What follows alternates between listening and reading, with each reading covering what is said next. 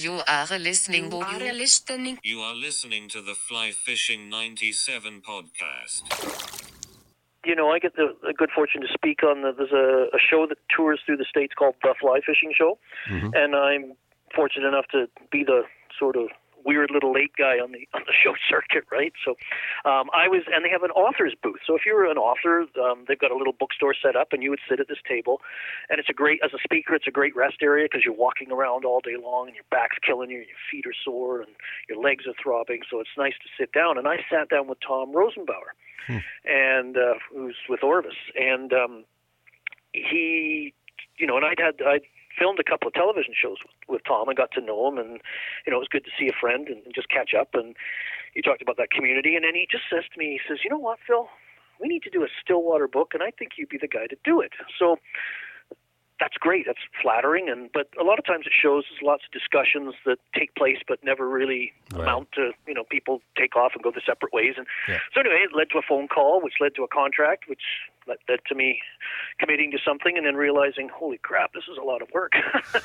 um, so yeah, it's uh, it's um, it's.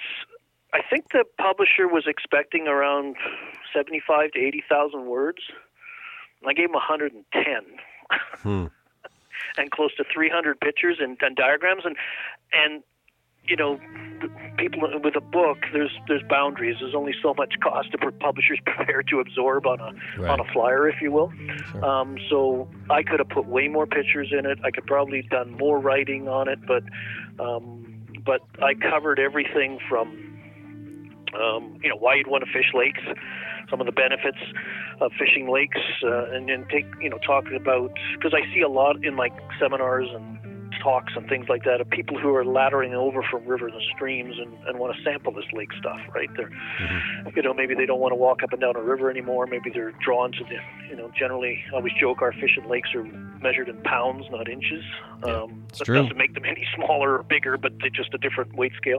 Welcome to the Fly Fishing 97 podcast, featuring interviews with passionate people within the fly fishing industry. We focus on guides, conservation, resort managers, gear, and talented fly tyers bringing usable information to fly fishers. The Fly Fishing 97 podcast is brought to you by The Fly Crate.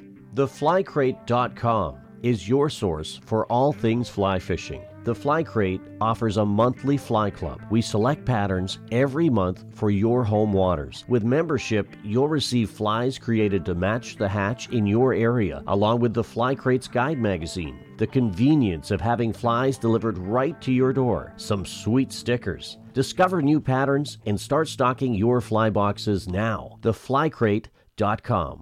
Here's your host, Mark Hopley. Welcome to this edition of the Fly Fishing 97 podcast. Really glad you chose to join us tonight. And we are going to welcome again a return guest back to the show. We've got Phil Rowley on the show today. Now, Phil is a still water specialist, passionate fly fisher, teacher, guide, author, fly tyer, video producer, YouTuber, online learning brand ambassador. And we're going to talk about the numerous books that Phil has out. He's got the uh, fly patterns for still waters, Stillwater Solutions recipes, Stillwater selections, and a new one uh, specifically targeted um, to Stillwater. We're going to chat all about that. The Orvis Guide to Stillwater Trout Fishing. Uh, I'm running out of breath here, Phil, on your on your intro. And, and hey, we haven't even talked about the app, the Stillwater Fly Fishing app, and also um, the Stillwater Fly Fishing Academy with Jordan. So we got a lot of water to cover tonight. Yeah, I didn't realize I kind of spread myself out so much. I don't, I'm trying to want like, how do you find time to fish? uh, I always you can always find time for that, and and thankfully, I've been able to um, roll my passion into my business, so Yeah. it works out.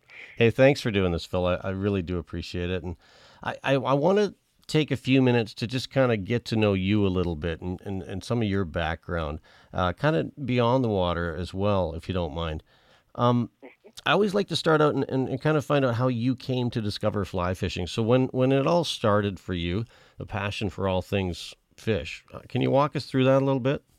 Yeah, I was well. I was born in England, uh, Liverpool, and I started fishing over there when I was about I'm going to say six years old. These are just fleeting memories. Um, my mom and dad were gracious enough to let me go out with the neighbor's kid down to the local park. I believe it was Sefton Park, and it was all coarse fishing there. Um, you know, carp was the sort of the pinnacle of the fish you could catch, but uh, tench and bream and roach and lots of other things. And you used to go down and get your maggots and then uh, set up your your rod on a float, and you have a keep net, and you just catch what you de- you caught and put it in the keep net. And at the end of the day, you dumped them all out. So, um, and that's where I started. And then we immigrated when I was seven, and for the first year in Canada, I lived in Chilliwack. So, I remember my dad taking me out a couple of times um, to fish the Chilliwack River. Um, uh, you know, not uh, upstream of uh, Vedder Crossing, and I think he said it was the most traumatic experience he ever had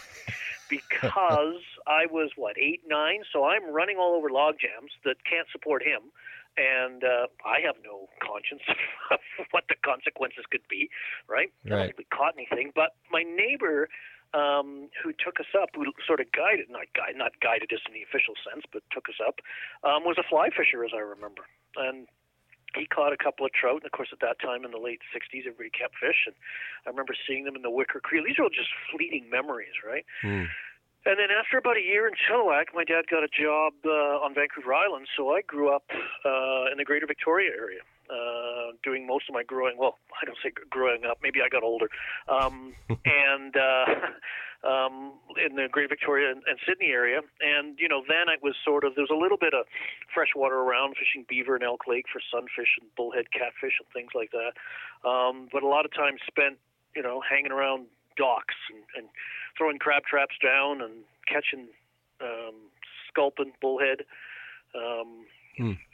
um, I'm probably going to, when I ever go to the Great Beyond, I'm probably going to pay a lot of penance for what I did to poor bullhead to turn him into crab bait. But uh, little kids do what little kids do, and Right. you know. And then I think we came across an inflatable raft one day, and then that was able to get us out to this rocky marker that had kelp all around it, and we could catch uh, rock bass, you know, uh, black sea bass around there, and uh, you know we'd spend our allowance on buzz bombs, and we'd lose those in short order, and have a plate of I think it was Reese Davies anchovies, and we'd lose those, and then tinfoil around a hook. I remember that, and and then learning what a goose barnacle can do to an inflatable raft, and having to row back like mad with a finger stuck in a hole. I, uh, Oh sure boy. my mom, if she ever listens to this, or Yeah. probably, oh my God, I set him off, and you know, back then you just went off and played, right? You mucked around, you know. I think as a parent nowadays, it's like, nope, you're not going anywhere without me. So, uh, Did you spend, yeah, so that Did you spend a lot of time on the island, Phil?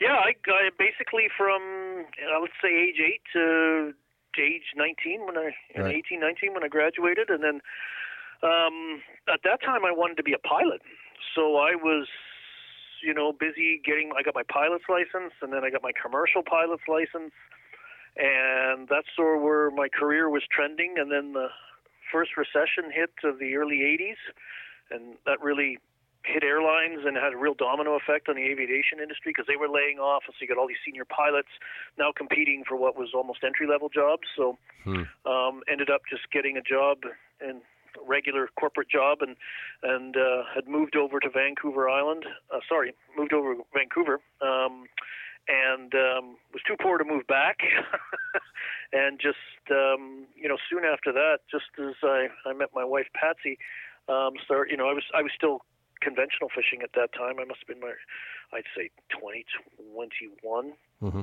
and uh, started doing more of that, and then got introduced to fly fishing from a friend I played pickup hockey with, who was Okay. always trying to get me out to fly fish, and you know I didn't give it much of a of a thought, and thought, yeah, one day we'll do it. And uh, my wife and I, I think on our uh, honeymoon, we were over on Vancouver Island camping on Cameron Lake.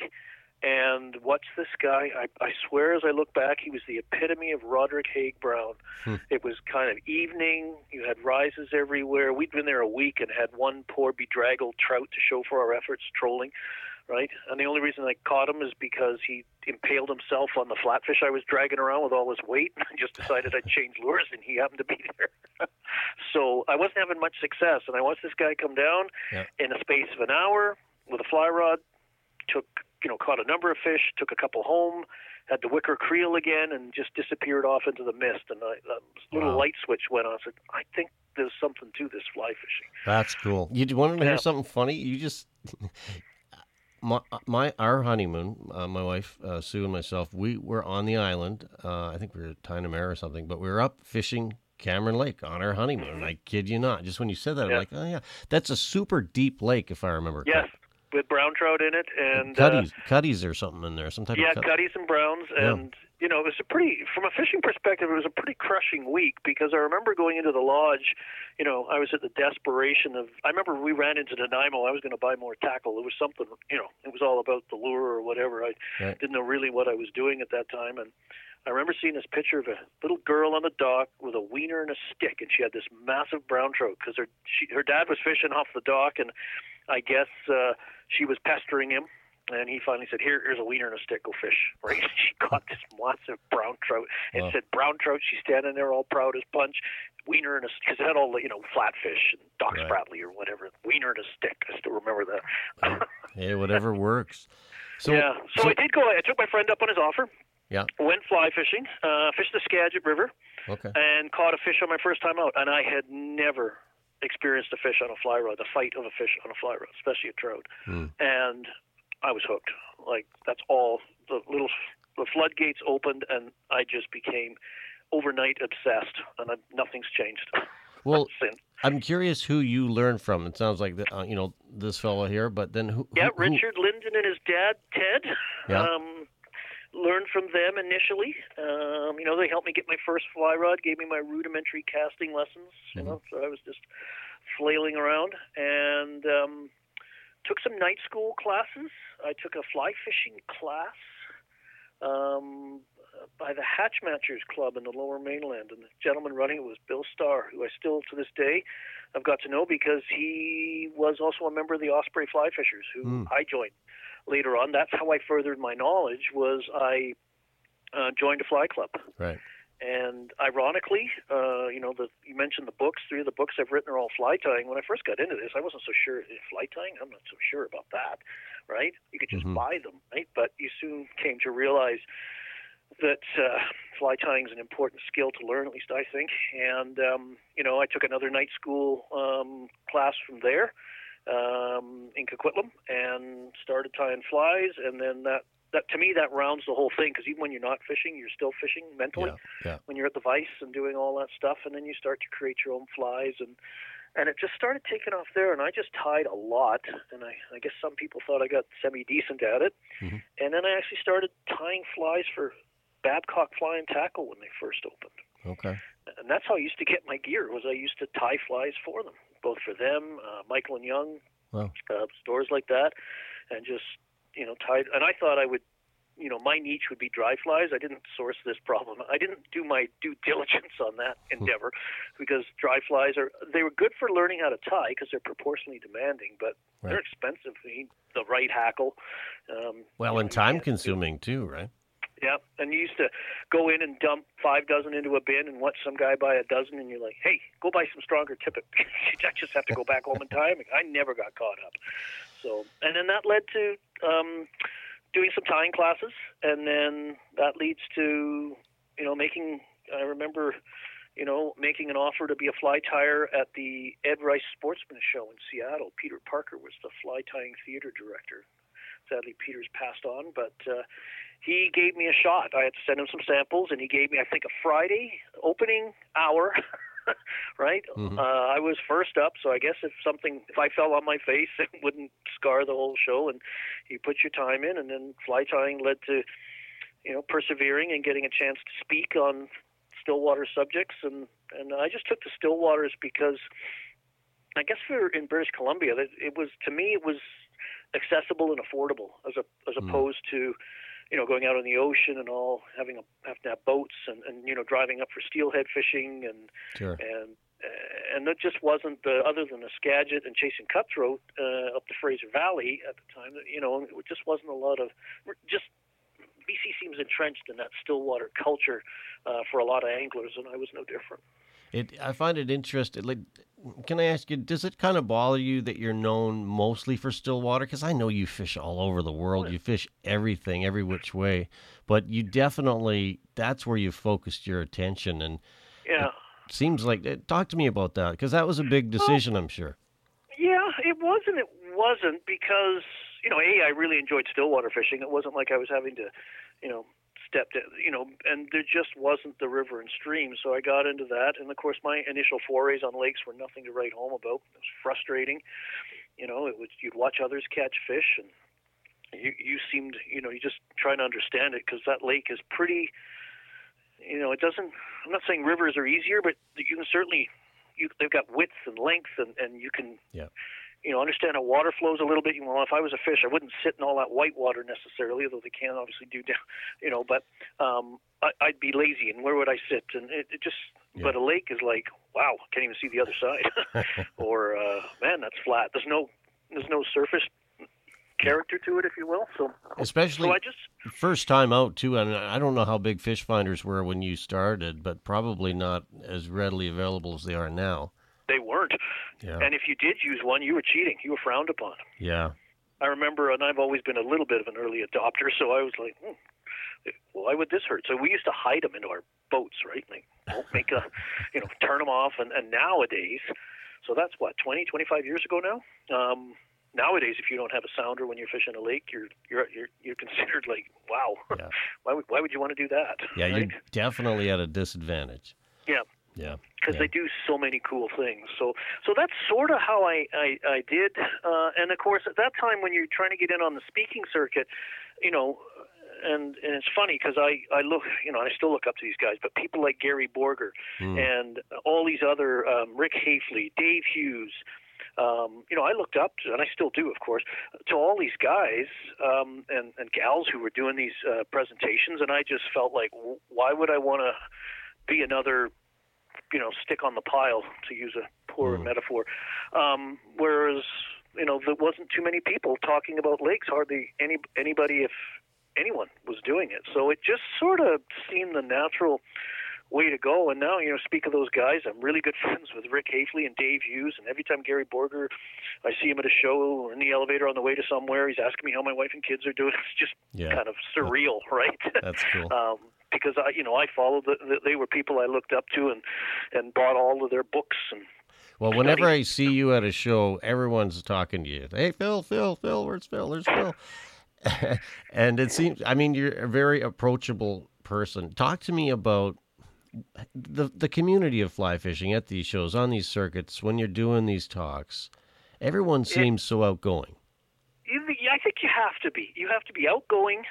Um, you can't be too secretive. You know, and I've often been asked by some people who, you know, see it and, would like to perhaps pursue it. And, you know, if you're secretive and not want to, you know, pass on knowledge or, um, or, you know, just don't have the time for questions. Some of it's you just got to have, like you talked about, that outgoing personality. You're willing. I've had my wife ask me sometimes, "How do you put up with some of the, you know, because some of the questions can be, um, you, know, repetitive, Yeah. and, and uh, you know, what fly to use is always one that internally sends me off the deep end because it's such a everybody, you know, it, for me, the fly is the ultimate scapegoat in fly fishing Yeah. because if the fly's not working, there's only one other reason you're not catching fish, and most of us aren't very good at that, admitting that we're the problem. right now, Yeah, you and true. I've been married, so we know all about this. Oh, We've yeah. long and beaten out that we are the problem. um, uh, but uh, um, so yeah, that's. But you just and I enjoy. Ta- it's you learn so much when I do schools and Mm-hmm. and classes and and speak. And somebody will ask a question or ex- tell me of an experience they had that was positive, and they may not understand it, so I can make maybe perhaps some insight, some light on it. But I stick that in the back of my mind and go, "There's a lesson there, right?" Mhm.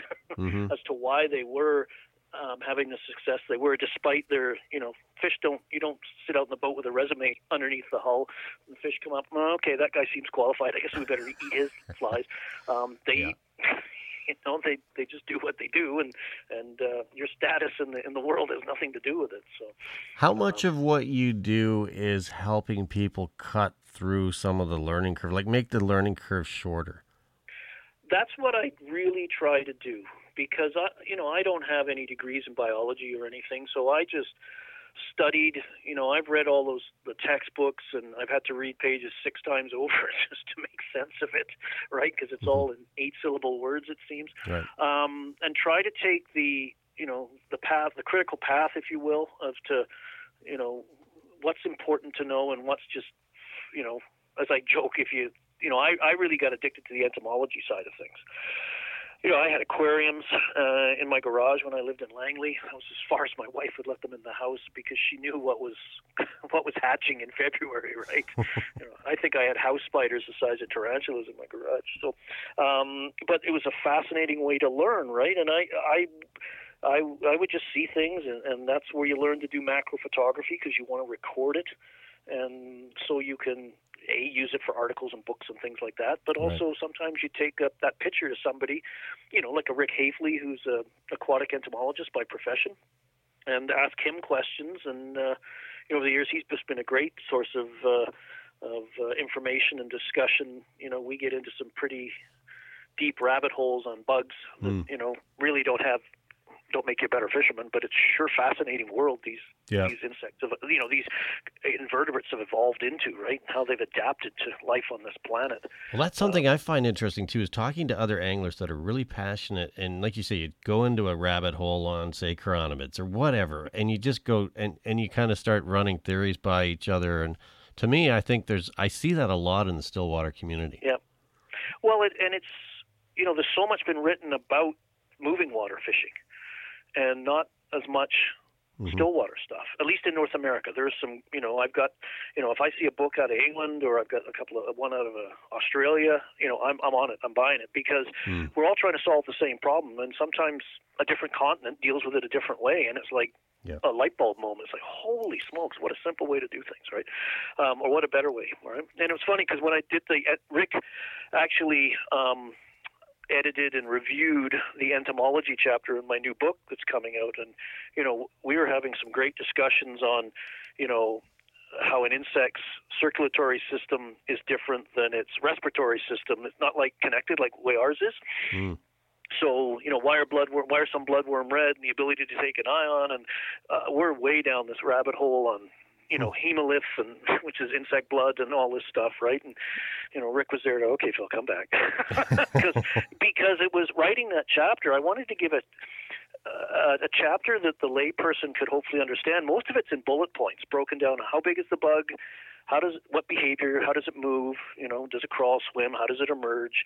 Um, you know, what sizes, what shape is it, and the colorations it comes in. Just simple, you know, but still provide a little bit of because it's a slippery slope. Because there's, you know, Patrick McCafferty wrote a book on aquatic entomology, university style text that's an inch and a half thick, right, right? or an inch thick, and and you could really, I could disappear off in a week, never come back. So, well, Phil, that's, that's that, sorry, that's a perfect segue into into your new book. Now we're we're timing this to coincide with the release, so it's coming out May first. The Orvis mm-hmm. Guide to Stillwater Trout Fishing.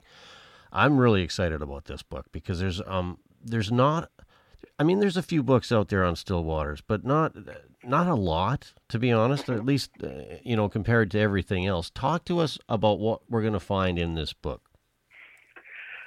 Cure for insomnia? No. Uh, uh, no, it was, and, and that that book's good. It's a. I'll start with the story of how it came to be. So we, we yeah. talked about shows, and you know, I get the, the good fortune to speak on the, there's a, a show that tours through the states called the Fly Fishing Show, mm-hmm. and I'm fortunate enough to be the sort of weird little late guy on the on the show circuit, right? So um, I was, and they have an author's booth. So if you're an author, um, they've got a little bookstore set up, and you would sit at this table, and it's a great as a speaker, it's a great rest area because you're walking around all day long, and your back's killing you, your feet are sore, and your legs are throbbing. So it's nice to sit down. And I sat down with Tom Rosenbauer hmm. and uh, who's with Orvis, and um, he, you know, and I'd had I filmed a couple of television shows with, with Tom and got to know him, and you know, it was good to see a friend and, and just catch up. And he talked about that community, and then he just says to me, he says, "You know what, Phil? We need to do a Stillwater book, and I think you'd be the guy to do it." So that's great. That's flattering, and but a lot of times it shows there's lots of discussions that take place but never really right. amount to you know people take off and go their separate ways. And yeah. so anyway, it led to a phone call, which led to a contract, which led, led to me committing to something, and then realizing, holy crap, this is a lot of work. um, so yeah, it's uh, it's um, it's I think the publisher was expecting around seventy-five to eighty thousand words I gave him 110. Hmm. and close to 300 pictures and, and diagrams and and you know people with a book there's there's boundaries there's only so much cost a publisher's prepared to absorb on a Right. on a flyer if you will Sure. um, so I could have put way more pictures in it I could probably done more writing on it but um, but I covered everything from um, you know why you'd want to fish lakes some of the benefits of fishing lakes uh, and then take you know talking about because I see a lot in like seminars and talks and things like that of people who are laddering over from rivers and streams and, and want to sample this lake stuff right they're Mhm. you know maybe they don't want to walk up and down a river anymore maybe they're drawn to the you know generally I always joke our fishing lakes are measured in pounds not inches Yeah, um, that true. doesn't make them any smaller or bigger but they're just a different weight scale Yeah. um, and um, so that I did obviously equipment, fly uh, fly rods and reels in one chapter, all the other bits and doodads from landing nets to kit bags and all the stuff that goes in it, Mhm. leaders and knots, sinking line techniques, attractor techniques, um, floating line techniques, subsurface like indicators and strike ind- uh, and long leader stuff. That's 7,000, 7,500 words that chapter I think came out. Wow. Um, any in Phil any Phil Rowley indicators in there? Oh, there's a few scattered in there. I, I just got some in the mail the other day. oh, good. In in, in Uh, orange. Hey, what's your go? We'll get back to what's your go-to color in in indicators? I don't really have one. Really? Um, you know, in indicator questions, everybody's looking for the silver bullet when it comes to indicators, and there isn't one. Like I still use indicators. You might find it's hard to. Basically, a balloon, a plastic balloon. So it's a little more less wind um, prone, uh, you know, to get affected by the wind. Because when you're fishing in 50 to 60 mile an hour winds down in Argentina, it's uh, Oh man. you know, yeah. But uh, the pros far outweigh the cons down there as far as fish side. So it sounds like um, you're covering everything in this. book. Everything. Um, yeah, attractors, dries. Um, I actually had to drop a chapter out on etiquette. Just wasn't enough space for it. Yeah, Right? Which- that's a good topic too. I, Yeah. I that comes up a lot actually on the show.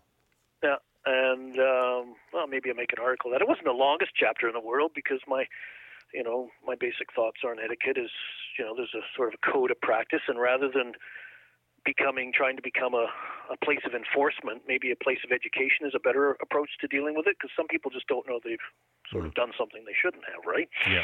So, you Yeah. know, like readying your boat at the dock while there's a lineup, right? Um, you know, I've been on rivers like the Missouri River, and there's some guy going down there on a recreational trip, and there's eight guys behind him, and he's readying his boat. He's going to get his ear chewed off, right? Yeah. they're they're not putting. They've got clients and uh, businesses to run, or, or Well, how- all that stuff. How many times have you seen somebody go and kind of drop an anchor right where someone's casting an indicator? Oh yeah, I've had uh, people, you know, sitting.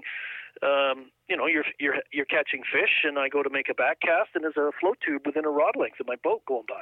Yeah. Sorry, I was like, uh, what are you doing?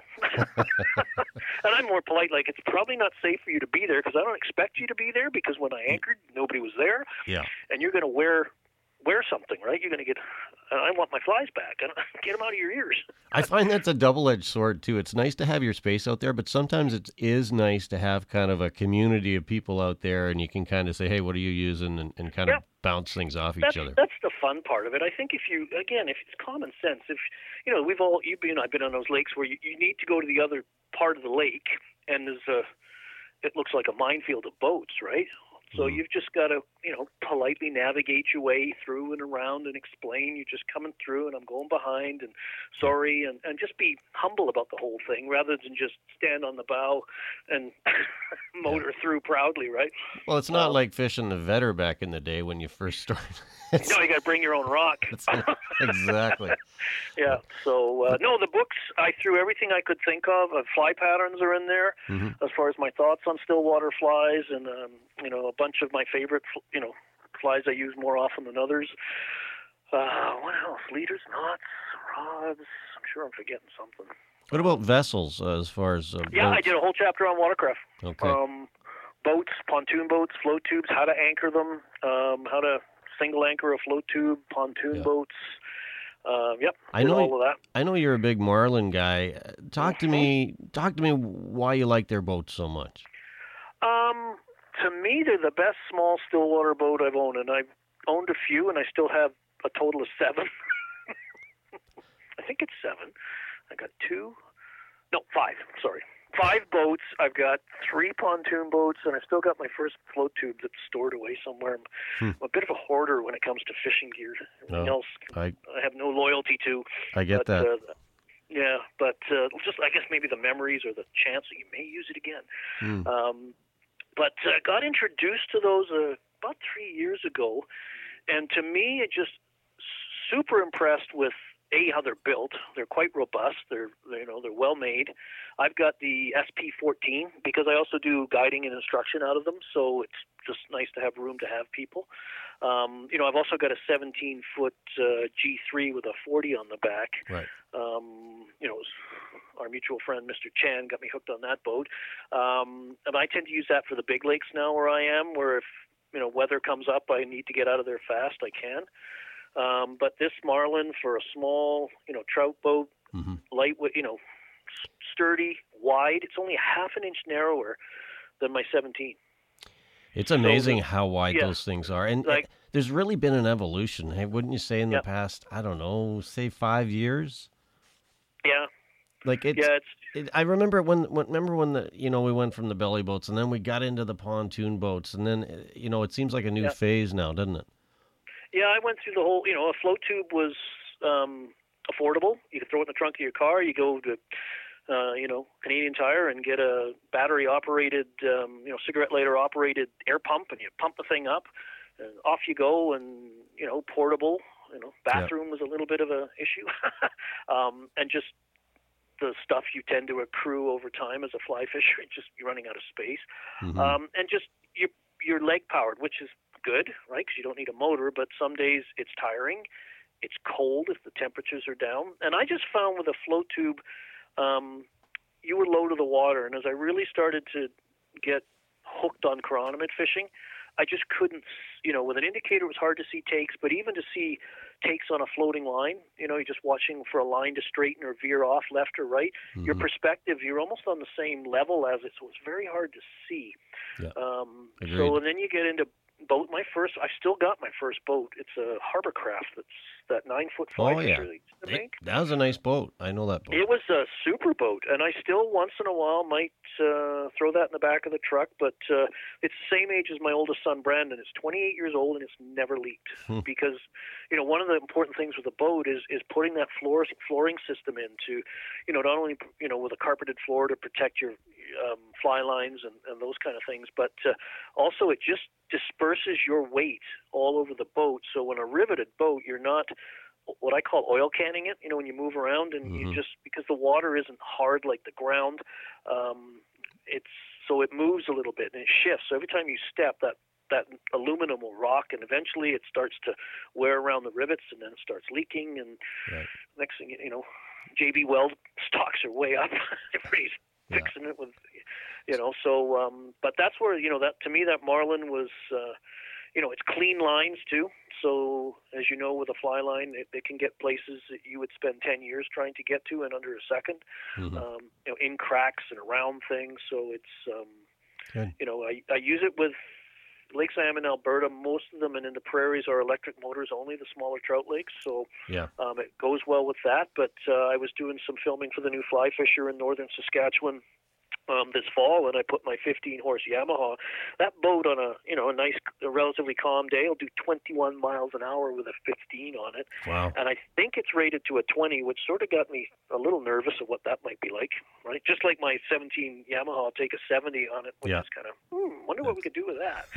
um, but, well, it yeah. amazes me how wide those boats are and how Yep. stable they are to stand and cast, and uh, getting that leverage on your casting and that visibility as far as seeing cruising fish and, and spotting your. Yeah, and, and as a guide and instructor, it's safety too, because I get lots of people that's their first time on a lake or they haven't been on it too much, so they're, they don't Right. really have what we'll call their sea legs and around. And Mhm. that boat's so stable. I always joke the only way you're falling out is you were pushed, right? So, well, and taking photos. Say you want to lean over Yep. and take a pic. That's yeah, what. two people could yeah, two Yeah. people can lean over and there's no risk of everything slipping. You know, I used to have a 1436 John boat, which I still have, Mhm. and you know, that was stable, but compared to the Marlon, if I get in that now, it's like standing on a, you know, uh, Yeah. being on ice skates for the first time. It's just not a comfortable feeling. And if two people lean over, you got to be careful because of the low side, the low, uh, the gunnels. You'll take a gulp of water, right? And, and that's Yep. not good. Um, yeah. So it's and mine. The the distributor I got it from, they put a wrap on it of. You know, a close up of so I've got rainbow trout spots all around it. I saw I that. nicknamed the boat Trout Spot, so it's distinctive. People know when I'm around, Yeah, right? it's, And I always encourage people: look, if you see me, like I- I've talked to people in seminars and Mhm. things like that. Look, if you see me on the water, come over and say hi. It's I'd much rather talk to you like you and I are talking than screaming Yeah. at what's going on. yeah, no, for sure. so That- I said, as long as I got 50 to 75 feet sort of straight out in front, I'm happy. and you always have that 70 horse you can just Yeah, just we're out of here. well, No, in the case of the Marlon, the 15, but uh, Yeah. uh, yeah. yeah. Sorry, I get my boats no, beautiful up. boat. Um, that wrap looks pretty sharp. I've seen I've seen some pics there of it. Um, Yeah. I forget where I was looking at that. Maybe on your website or something. But Yeah, and it just gets around. It's been on pictures. There's a few of them scattered throughout the book. And the other thing I'll say about that boat for loch style, and I did a chapter on that too. Um, very popular technique in Europe where you're you're fishing, you're drifting, but you're using um, basically a drogue or a sea anchor, an underwater parachute, if you will, that slows and controls your drift, and it's just a deadly way to cover water, and you're still casting and retrieving, and you're always fishing downwind, fishing, you know, to fresh fish. They haven't, you know, you haven't drifted over them like or paddled over them or motored over them like you would if you were trolling.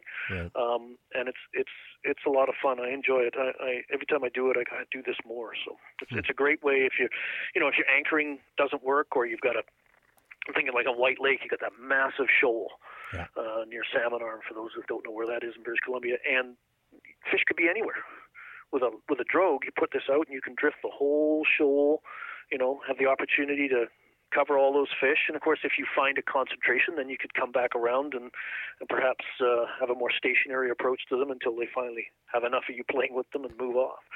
so you got it sounds like you got a big chapter in this in this new Orvis book on on the craft, on the line, on the flies. Uh, Yeah. what, what about insects? Do you get pretty heavy into the entomology on this yeah, that's the next heaviest chapter. Um, I did a lot. Like I said, I had Rick Hafele help me Mm-hmm. sort of thin through that. So I'm talking about obviously all the different food sources from chironomid scuds, three species of mayflies. I talked about Hexagenia, Caenis, the white-winged curse, um, Callibaetis. Um, talked about caddis, snails, ant, terrestrials, ants, beetles, minnows, um, and baitfish. Um, Hmm. Chironomids, of course. I think I might have mentioned that. Scuds, leeches, crayfish. I mentioned um, zooplankton. I even mentioned K. Are are you a big fisher of blobs and uh, you know when Um, when it comes to uh, trying to imi- imitate plankton or or uh, copepods or just smaller food sources? Is this going to haunt me for the rest of my life? Uh, you, you can deny it, or I can just edit. I can edit it out. I don't know. Yes, I use them a lot. Um, And that's, again, you know, in England, uh, the UK, that's how they deal with their Daphnia feeders is playing the color card, right? So using flies that have a touch of whatever color zooplankton they're feeding on, you know, because they can be kind of a chartreusey green, they can be Mhm. pinky red, they can be orange, um, and match that. So yeah, hanging blobs under indicators and fishing them like chironomids. You know, in Alberta and other places outside of British Columbia, you can use two flies. Um, and and one of the best, you know the, the last thing you want when you fish two flies is to catch two fish. Right? That's just not fun. Right? It's expensive Well, on flies. and I. I kind of like it when it happens the rare time. I like it. Yeah, I'm not going to say it's it's it's kind of fun and comical, but it's Yeah. usually not doesn't end well no. uh, for you as the angler. It's usually everything you have to rebuild your whole leaders, fish Yeah. destroy them. Um, but that's one of the purposes of a two fly system. Is one of the flies serves as an attractor sure. right? So fish will be pulled in because they're, you know, they're curious. That's one of the reasons, you know, not every time a fish takes our fly is it feeding, right? It's curiosity, territoriality, aggression. Um, you know, it's just as long as they open their mouth, we're happy, right? Put their mouth around it. So I always say that that attractor fly is a bit like a, you know, that bruising fullback in a football team that always punches holes for the feature back to run through and get all the accolades, right? And then they take him out or he's injured, and all of a sudden that guy can't run anymore. And it's the same kind of analogy. Yeah. You know, you maybe have that attractor fly on, and are having a great day, and all of a sudden you say, "Well, why do I need this other fly?" And I'm just going to cut it off because it could tangle and it's just not doing the job, and all of a sudden it stops, right? Because the fish aren't seeing that attractor anymore and being pulled in. So, Phil, do you to- do you weight those when you're tying blobs for yes, yourself? I do. I I'm um, because the materials they're tied out of, the fritzes are synthetic Mhm. and sort of lightweight, if you will. Yeah. They're and it's, it's the trouble with any fly like that that has a let's say an element of buoyancy to it. So we talk about blobs, uh, boobies with their foam eyeballs, uh, fabs with their split foam tails. These are flies that you can lose connection with, right? And when and what I mean by that is there's some kind of slackness, if you will, in the in the setup, and when the trout samples it and feels no resistance, it's inclined to try and swallow it, and that's where they run into the deep hooking. Hmm. Right, and uh, so I weight them for that reason. When, when I'm fishing them on a dropper, I might only have, you know, typically I'll fish droppers six to seven, maybe eight inches long, depending. You know, some days I could tangle a one-inch dropper, and other days I could have a four-foot dropper and it wouldn't tangle. Um, but I want to keep them on a short leash, if you will, if I'm fishing them off droppers, and I like to have a tungsten bead on them. So when they hang, they hang straight down and tight. So if a fish samples them, I'm or takes them, I'm on them right away. hmm Um, because I've had, you know, I was, I've had a couple of fish that I, were, you know, just the question always was with boobies, you know, the risk is they can take them deep. How does that happen? And uh, I just started thinking of times I had fish hooked deeply and, and what the common denominator was. And I had had fish hooked deeply. I was in the Canadian Fly Fishing Championships in 2007 and fishing in a, my fly line got all tangled up on the cast, so I'm mucking around with that, trying to untangle it. And of course, my fly's out there just sinking and sinking. And I eventually got the fly line figured out, um, get it back on the reel a little bit, start stripping it into cast because you know I basically almost drifted over the the the, uh, the line as we were because it's all loch style competition stuff. And as soon as I got tight to the to the line, boom, I had a fish on. And I was fishing, um, you know, a team of flies, but they were all like a halfback and a leech and nothing buoyant in any of them, right? And I get this fish in, and he's got that halfback way down his throat, and I had to cut it out. And that's because that fly was just falling through the water loose, no tension on it. Fish comes up, puts his mouth on it, swallows it. Um, I fished uh, Interesting. boat. Yeah, I've I've had it fishing like a boatman backswimmer uh, fall, where I cast to a rise and I had a fish rise just to the right of where I thought my fly had landed, and uh, you know you just bemoan that the uh, the fish is um, you know taking a natural right beside yours. How insulting is that? And then go so I strip into cast again. I've got the fish, and what had happened is my leader had, as it laid out, the last two feet of it sort of did a, a hook around like a J Right. and landed. So when that fish came up and sampled the fly and took it, I didn't think I had a take, so I didn't react. Hmm. Right? And because it's under slack, he swallowed it. Right? I pulled him in. Ooh, you know, and I had to, you know, you don't want to do more damage after that, so I had to cut the fly out. Hopefully, Sure. it'll work its That, way out. that right? makes So- a lot of sense with that, Yeah. you know, lack of resistance. Yeah, I yeah, think because you know I, I've seen lots of people say, "Oh, they just hit him so hard" and all that stuff, and I'm thinking, well, there's a blob hanging there, motionless. They sure didn't hit that hard, but man, he sucked that thing in like it was hmm no tomorrow, and that's because it's just sort of suspending in space a little bit right. because of the materials. So Yeah, it's uh, it's revolutionized a lot of uh, Stillwater. That, Yeah. that particular pattern to the blob. I, I don't know. Like I, I think I struggled with it for a while, but um, I, I I warmed up to it last year, thinking why didn't I do this sooner? it's fun, and there's also a pattern you can take off the floating line setup and put it on a glitter immediate type three, type seven, and strip them, and they work equally well then. I ha- have not tried that. I, I keep hearing Yeah. that, so I'll have to give that a go. Yeah. So, um, where can we get this book? What's the best way to get our hands now? As we're airing this, Um, it's released. So, where do we find it? It's up for pre-sale now on uh, places like Amazon, Barnes and Noble in the states. Um, but the best place is uh, mine and Brian's Stillwater Fly Fishing Store. Um, and I say that because every book we sell through our online store, the StillwaterFlyFishingStore.com, pretty original name, hey Mark, I like it. um, is uh, autographed. So I've just started opening it up for pre-orders now. So people are starting to buy it um, off there, and it'll be available. Obviously, once it, it comes out, um, it'll be up there you know for perpetuity because you know the two books you mentioned in the intro are my fly patterns for still waters. Um, I believe there's no more left. It's done. Hmm. And um, So we don't want to miss the Stillwater- window on this one. Yeah, and then the Stillwater Selections book. I think I have the last 48 and then it's it's done. And um, so I thought about, um, particularly with the fly patterns for still waters, because the the book, you know, was quite successful, which is what I wanted it to, to be to help people, because there wasn't a lot of lake specific lake fly pattern books out 20 some odd years ago when it first came out. Right. And um, you know, with the publisher, I can eventually, you know, I can purchase the rights and get it back and, and republish it. But I'm thinking so much has changed in 20 years. You know, I still fish a lot of the patterns, the chromie, a lot of my flies in there still fish as well today as they did years ago. hmm Um, but it's you know there's a lot of change. You talk about the blobs, some of these blended thread chironomid bodies, and you know my tying's changed as well. I do different things now, and it's maybe time for a new one. But um, I'm still in recovery mode from writing this this one that took almost three years. So I'm curious how you kind of divide your resources. So, like, I mean, I'm sure writing takes a lot of time. You know, and when you're on on these um, tours doing um, talks, you know, at fly fishing shows and, and whatnot. And I know with COVID, things are probably a little different. But Mm-hmm. how do you choose where to? You know, do you plan your whole year out in advance, Phil? Normally, um, it's a lot of planning and organizing to keep all those plates happy because I also have I do the marketing communications for Trout Unlimited Canada too.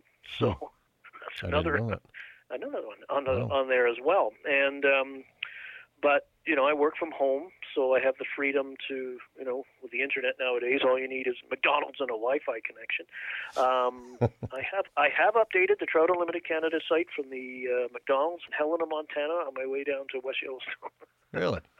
yeah. Um, so anyway, um, but yeah, there's a lot of planning. I'm a big, you know, to-do list, calendar appointments because Yeah. As I get older, my memory gets worse, and uh, I just don't want to let anybody down or forget something, right? So, um, and you know, I'm driven by working to that. Um, to that, you know, writing a book was for me. It's a lot of headspace. I've got to be in the right space to do it. You know, I've talked to every other author I ever speak to. Um, I always ask them how they what's their writing process like, and Mhm. and some would be you know they get up at uh, you know they're in their office at eight o'clock and they write from eight till ten a.m. every morning. And I tried that for a while, but I also like to knock some emails out of the way and get that kind of stuff. And some days you have a heavy email day, and I'm not in a creative writing space, right?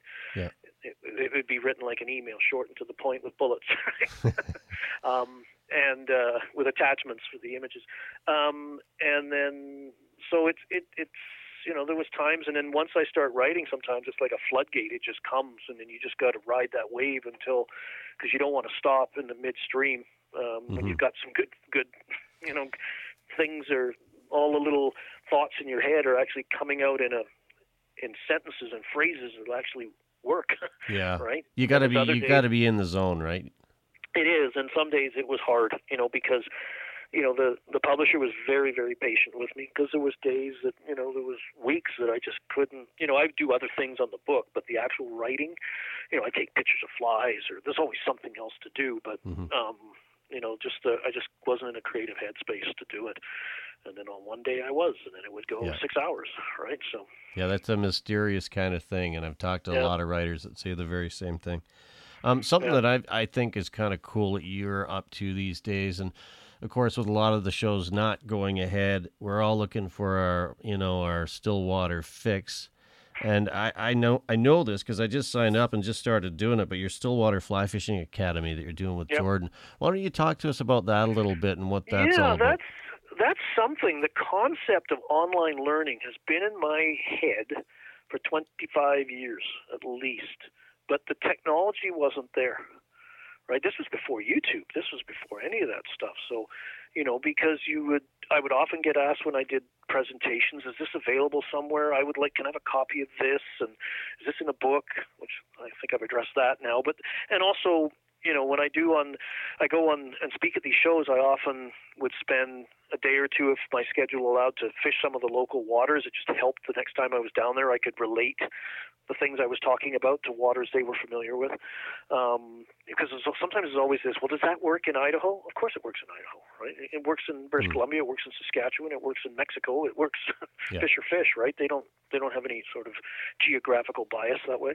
Um, but um, yeah, so I, I just wanted a way to be able to, uh, another way for people to reach out and learn, right? And when the pandemic hit and shows shut down, we all, you know, the buzzword was pivot, right? And it just gave the perfect opportunity and fortuitously or ironically, uh, Jordan and I had, were at the Pleasanton, California show, and we're sitting down, you know, sort of after hours and and talking. And we are both similar minds in education, and we sort of came to the consensus instead of potentially competing against each other and fighting, why don't we, you know, synergy? Two and two is five, right? So come together, and we've been working on that. And and March, I think we did a 21 day um, Stillwater program as a, a, on a flyer. We just sort of with Zoom, we're doing it in Zoom, and we'll have a, some mm-hmm. kind of sign up, and we had close to 100 people sign up, and we did 21 straight days of um, Stillwater fly fishing from.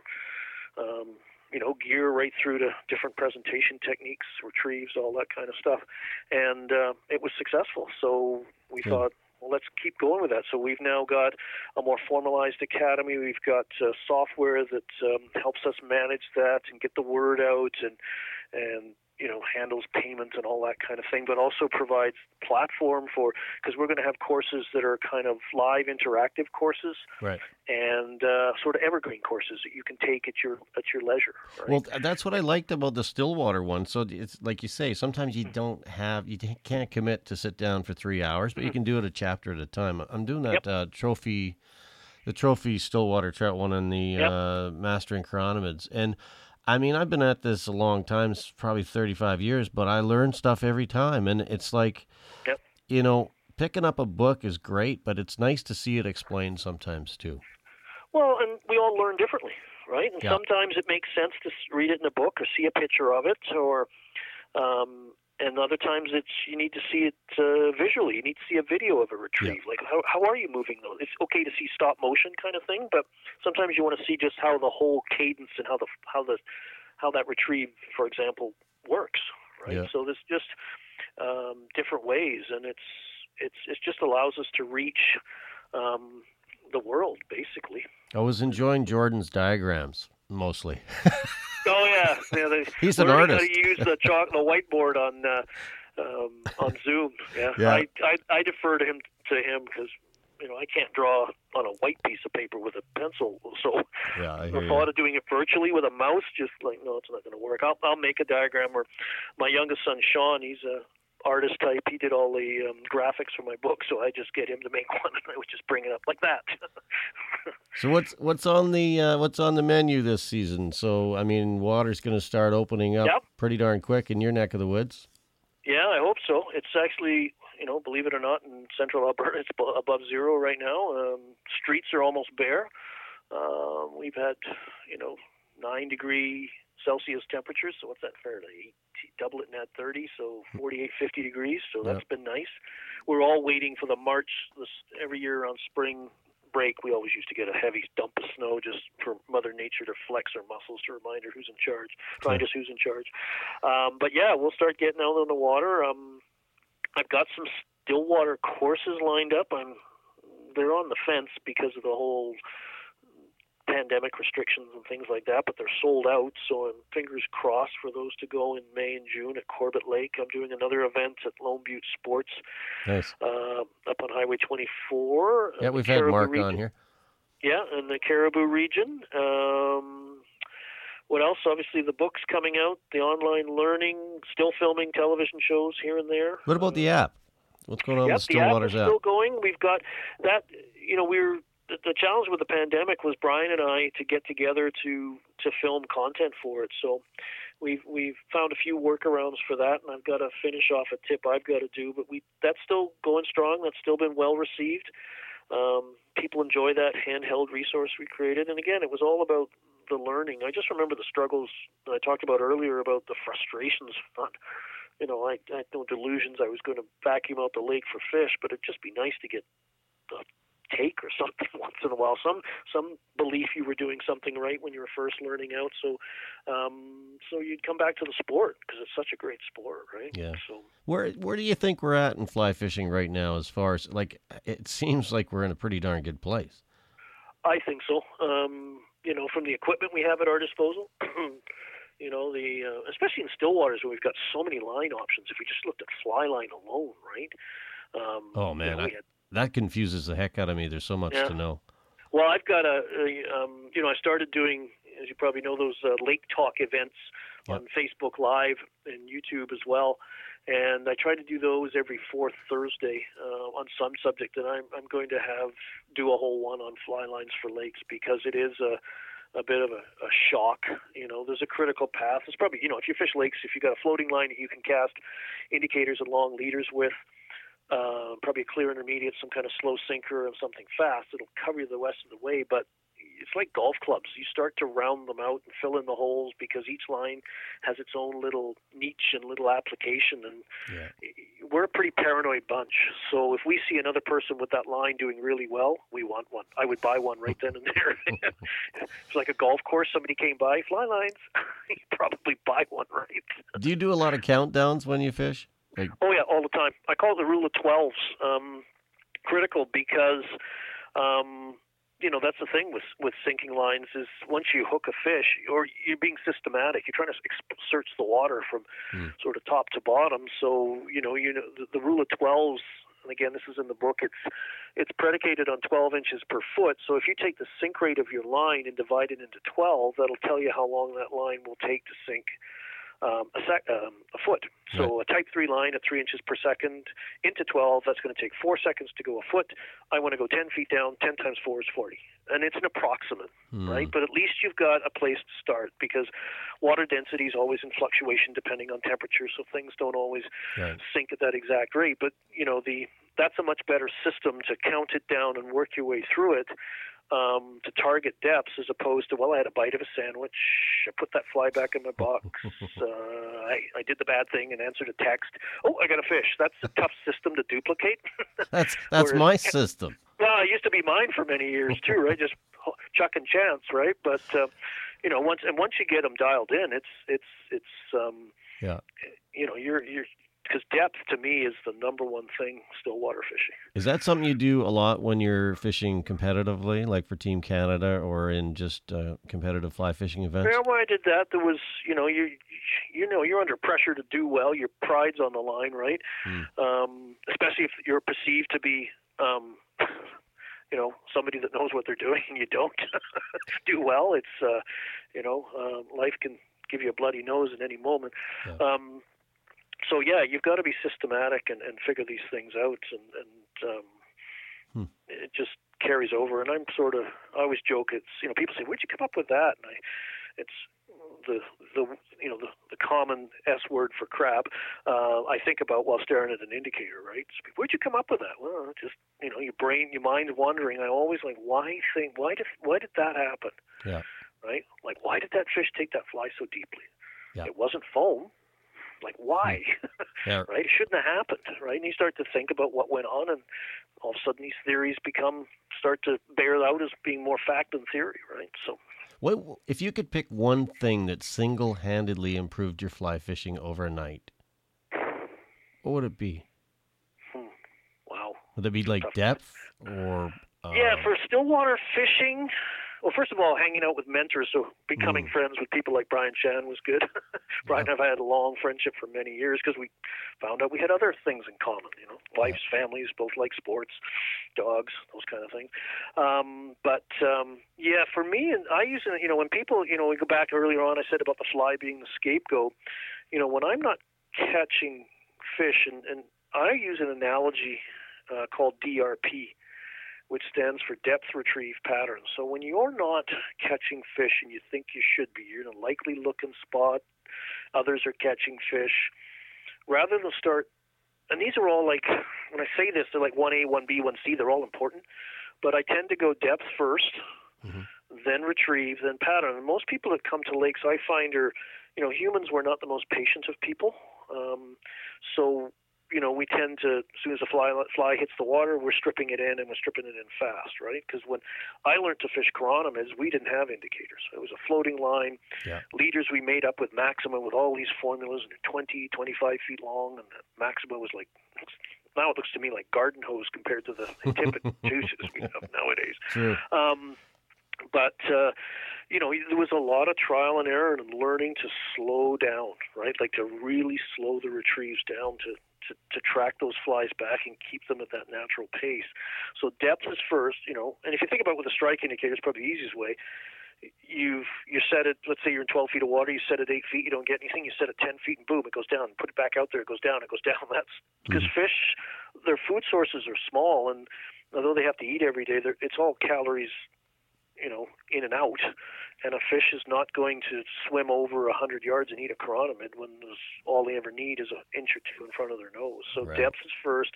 Am I moving my fly at the right pace, which is typically super slow, erratic, um, and then the fly. And quite often, if I'm in an area where I'm not catching fish, uh, and I believe I'm fishing the right depth and I've got the right fly on something I've got confidence and I'm not catching fish, I move because there's probably nobody in the neighborhood. Because I, for the most part, if if you pick an area and start fishing it and doing those things right, you usually get somebody to show up in ten or fifty because they're there yeah. to feed, yeah. right? They're not, contrary to what some believe, they're not swimming around your fly forty-seven times and on 48th time it goes by, a little switch in their head flips, they lose their temper with it, yeah. right? They either eat it or they don't, right? So no, that's well put. it, it is, yeah. and and that happens a lot too. When you go to say you pick a new spot or you first head out, boom, boom, boom, the action's there, and then it kind of slows down. I often wonder they do move. Yeah. They will after a while. That's that's one of the the arguments for loch style, right? Because if you're in an anchored position, you wear your welcome out after a while. Like the fish yeah. just become gee every time Joey went in there, little Susie went in there, they're gone, right? Yeah. They're, or they come back tired, like, oh. Stay away from mouth, Phil's anchor my mouth. Yeah, my mouth's sore. I don't have any lunch left in me because mm-hmm. Phil pumped me. Um, you know, oh, it's just a horrible day. Uh, I could have put my head down in the water and say, at least you're still alive. Um, but. Uh, um, but they'll move. You know, I've had situations where they have moved off, and then you would see them um, sort of surface and roll again because particularly rainbows can be pretty showy in shallow water and then you move over and, and start catching them again and then they sort of tire of you and move away again whereas loch style again you're always presenting and run into you know fish over a greater area so right. there's no i'm a big believer in don't be a one trick pony uh, learn all the different techniques you can um, because each each method has its day or has its moment mm-hmm. right? The more you know um, the better you're going to adapt to them, right? As opposed to if you only fish indicators and they're not taking anything under an indicator that day, they want it moving or they, you know, they're just whatever the reasons are, and that's all you know. It's like now what do you do, yeah. right? Well, I'm really looking forward to your to your new book, uh, the Orvis Guide to Stillwater Trout Fishing. It's well, you er, pre-release now. You can get right from Phil. Yep. Uh, but uh, you'll see it in stores as well, I'm sure, after May 1.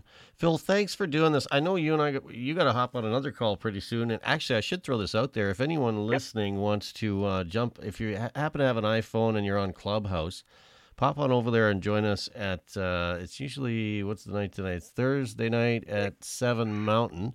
Mm-hmm. Um, Roger and, uh, well, Dave Stewart uh, have a, uh, and myself, it's a fly fishing Q&A, and you can, um, yep you know, Phil's no on there. Barred. yeah, no holds barred, and lots of experts uh, chiming in, lots to learn. So check it out. That's seven o'clock Mountain.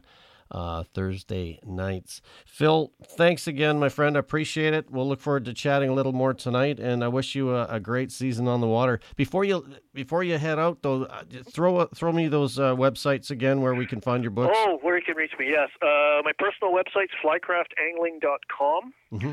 The still the online Stillwater store I have with Brian is the Stillwater Fly Fishing Store.com. The academy is Stillwater Fly Fishing Academy.com. Um, my personal email as well, if they want to reach out, I always try to answer them as fast as I can. Is flycraft at shaw.ca. Uh, the app is the Stillwater Fly Fishing app. If you search for that on either Google Play or through the Apple's Apps, Apple Store, um, you'll find it. It's a free download. Uh, some of the content's free, some of it is subscription based uh, as well, and uh, we try to put uh, frequently add new. There's close to 200 video tips up on there right now um, in a variety of subjects as well. So it's kind of an online resource, and once you download that content to your phone, you don't need Wi-Fi to access it. So you can be in a remote destination, and we've got video fly, uh, fly tying videos on there as well. So you're stuck in the cabin on a rainy day, you can pop it up and use it to help tie some flies and hopefully catch some fish for you. All right. Thanks again, Phil. Have a great season on the water. Thanks, Mark. I really appreciate you uh, reaching out to me to talk. The Fly Fishing 97 podcast is brought to you by theflycrate.com. Thank you for listening to the Fly Fishing 97 podcast. Your feedback matters. Let us know if there's a person or topic you'd like discussed. Email us at mark at flyfishing97.com. Until next time, tight lines, and we'll see you on the water.